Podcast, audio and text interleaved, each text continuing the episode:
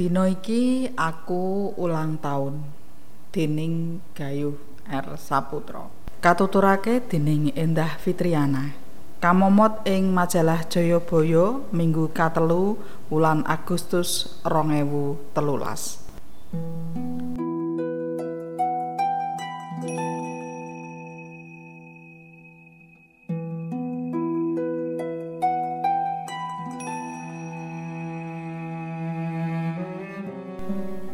Seminggu maneh kuliah semester 6 wis rampung. Aku wis bakal merdeka saka kuliah, tugas lan kegiatan-kegiatan kampus. Ing pungkasaning semester iki aku kudu ngerampungke LPJ kanggo tutup masa jabatan. Ing semester ngarep pangajapku wis ora duwe tanggung jawab kejaba pilihan ketua BEM Fakultas Sapungkurku. Dadi aku bisa fokus nggonku kuliah. Sejene ngono, wis wayahe nyiapake gawe proposal nggo bahan skripsi. Jare kanca-kanca aku ki kedanan pangkat lan jabatan. Wis semester tuwa barang isih dadi mahasiswa abadi. Sabane kampus yen libur arang mulih. Kok yo gelem-gelem ngurusi bab sing kaya ngono. Aloke kanca-kanca saben ketemu aku. Ning iku ora dak reken. Gonku nyalon ketua BEM ing jurusan iki ora mergo kedanan pangkat lan jabatan, mung pengin golek pengalaman. Mung golek pengalaman? Apa isih kurang nggonmu neng BEM? Apa neng semester tua ora mikir masa depan lan skripsimu barang? Alo Eliana, kanca raketku wiwit semester siji. Ya ora ngono. Awakmu ngerti program kerjane awake dhewe biyen ora oleh palilah Pak Karman. Yen mengko aku dadi bisa tak tindakake wangsulanku. Ya wis yen wis dadi tekadmu. Mung siji pesenku. Kuliahmu aja nganti keteteran. Semester 5 ki akeh-akeh tugas. Durung mengko ana kuliah semantik barang. Ora krasa wis setahun. Tugas-tugasku ing organisasi wis tak tindakake. Apa sing dadi visi lan misiku wis kasembatan. Saiki aku bali dadi mahasiswa biasa ing sisaning semester 6 iki. Nadyan wis merdika saka organisasi ning kaya isih ana sing ganduli. Rasane aku ki kaya ora bisa wal saka ruang BEM papan semedi saben dinaku. Aku lam-lamen marang salah sijining anggotaku kang dadi ketua koordinasi bidang kesenian Zayin Selviana saka jurusan bahasa Inggris. Kerjane api pinter lan apa kang dadi jejibahane ditindakake kanthi tanggung jawab mongko uga grapyak bisa diarani aku ki lagi kasmaran marang Zain. Apa? Awakmu seneng karo Zain? Ora kliru ta iki? Pitakoni Liana saja ora percaya nalika dak critani. Ora kok apa sing tak omongke iki pancen bener. Masa aku ngapusi? Mulai wangono aku. Iki sih tahap PDKT. Wangsulanku ngiyakinake Liana. Ewangi piye? Pak Comblang ngono apa piye?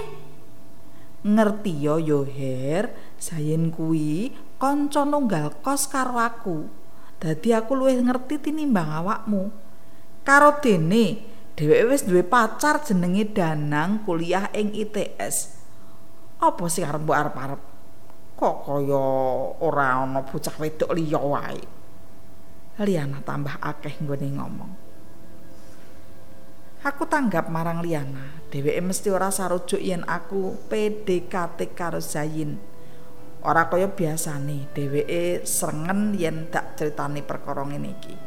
Kamangka niatku cerita kuwi mung mergo dheweke kanca raketku supaya mbantu. Kok malah ngondo mono.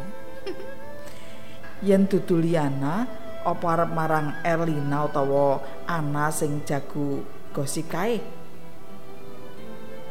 Apa dupe wis SMS-an njur mbok anggap dheweke uga seneng karo kowe?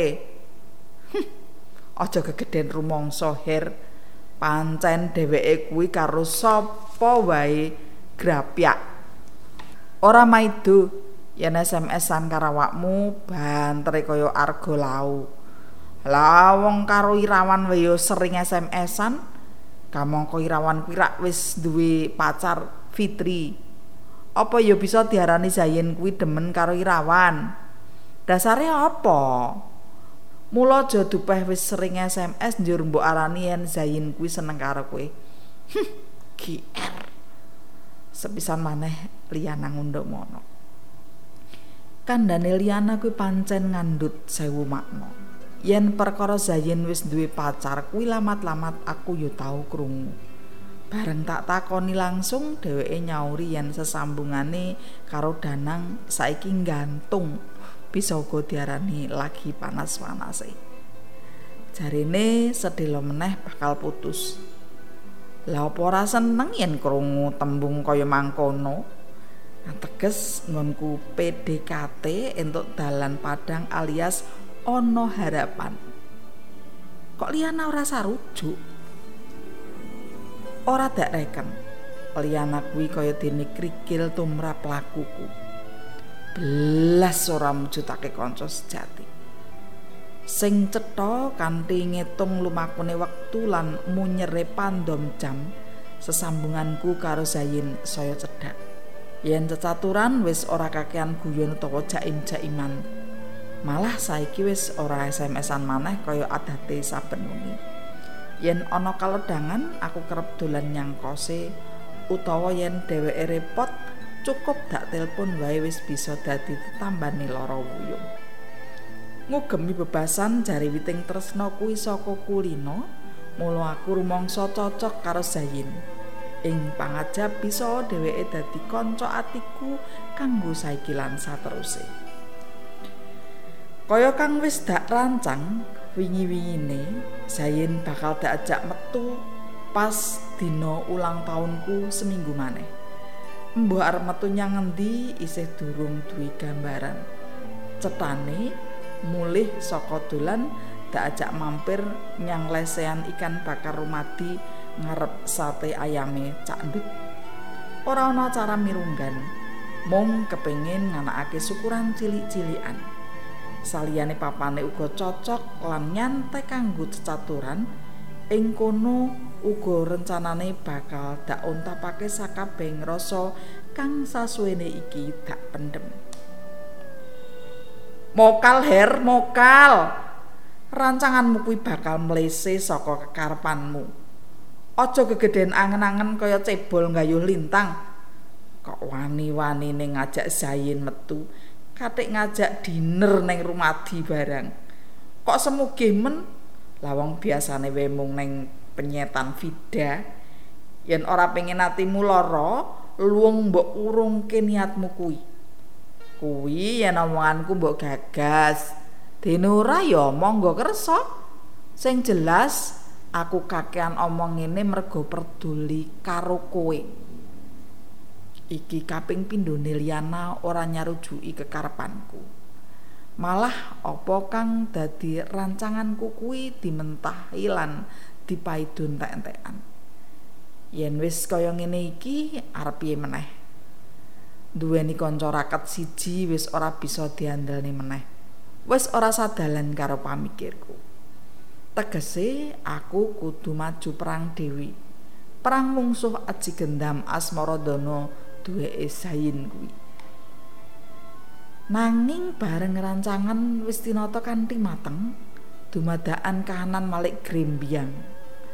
Esem mujiwat saka lambe tipise Zain kang dak antu-antu saben ketemu kuwi wis ora kawetu maneh. Saben ketemu ing kampus mesti endo, cepet-cepet ngalih saka panduluku. Iki ora kaya biasane. Yen ketemu ngono kae banjur mesem njur ora lali takon utawa haro-haro dak telepon lan SMS bola bali maksa ora ana wangsulan kamangka dina ulang tahunku mung kari sedina sesuk kuwi lan dheweke uga wis nyagu yen gelem tak ajak metu Pikiranku malah semrawut. Aku nindakake apa wae tansah ora jenak. Tak coba memahami kedadian iki. Apa iya Zayin arep gawe kejutan marang aku? Kanthi ngendani saben sapat mon lan telponku banjur mengko yen wis nyedaki jam rolas wengi dheweke telpon njur ngucapake ulang tahun. Ah, mbok menawa kaya mangkono dheweke iku. Atiku nyicil ayem, muga-muga bener pangiraku. Atiku wiwit goreh maneh nalika pandom jam nuduhake angka setengah rolas. Nyedaki wektu gumantine dina kuwi ora ana SMS utawa telepon saka Zayin. Anane mung SMS SMS ora genah saka operator lan kanca-kanca sing ora penting kuwi. Kamangka mripat rasane wis kaya diganduli truk tronton. Nganti ora umum. Dumadaan ringtun HP ku muni. Agi-agi tak candak. Selamat ulang tahun Her, semoga panjang umur, sukses. Ngono unin SMS kuwi. Ning rasa senengku dumadaan wae ilang bareng ngerti yen sing SMS Liana dudu Zain. Ora let suwe maneh uga kasusul puluhan SMS kanthi inti isine uga padha saka kanca-kanca, yaiku ngucapake ambal warsa. SMS SMS kuwi mung dak waca tanpa balesi siji mbaka siji.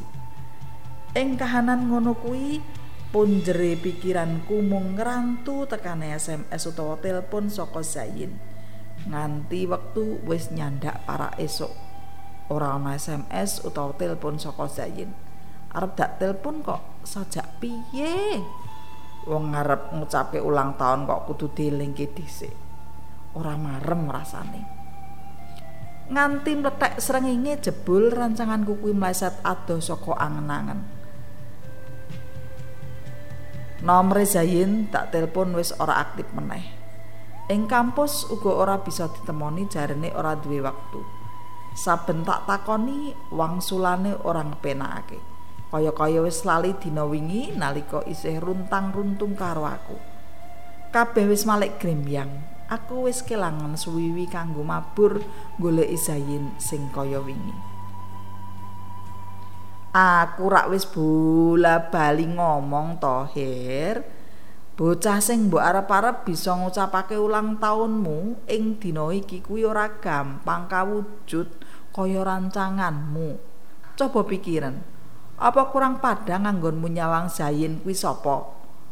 Apa ora titen yen sejatine kowe kuwi ora beda karo kanca-kancane zayin sing liyane sadaro her kowe kuwi sapa?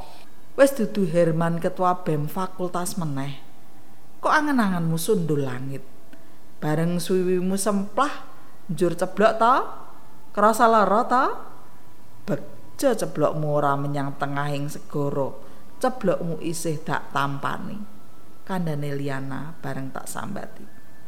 Aku meneng sauntara ora wangsulan apa-apa kejaba mung nyawang mripate liyana dak pikir-pikir ana benere ning bareng sing mbok enteni kuwi jebul SMS ku njur apa sing mbok tindakake ora mbok reken kan?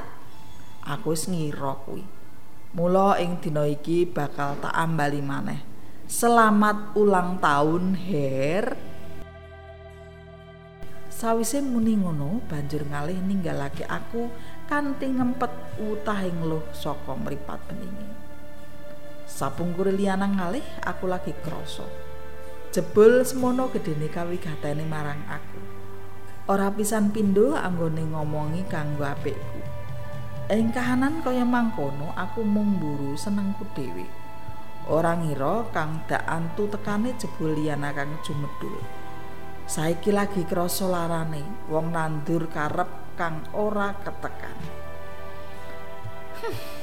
Pikiranku tansah judek bareng pangarep-arep pupus meleset saka angen-angen. Dina iki aku pancen ulang tahun kudune aku luwih seneng mergo umurku tambah tua setahun. Wis samesrine aku kudu ngerancang urip kanggo mecaki panguripan anyar kanggo buka wirananing dalan kang bakal daangkat.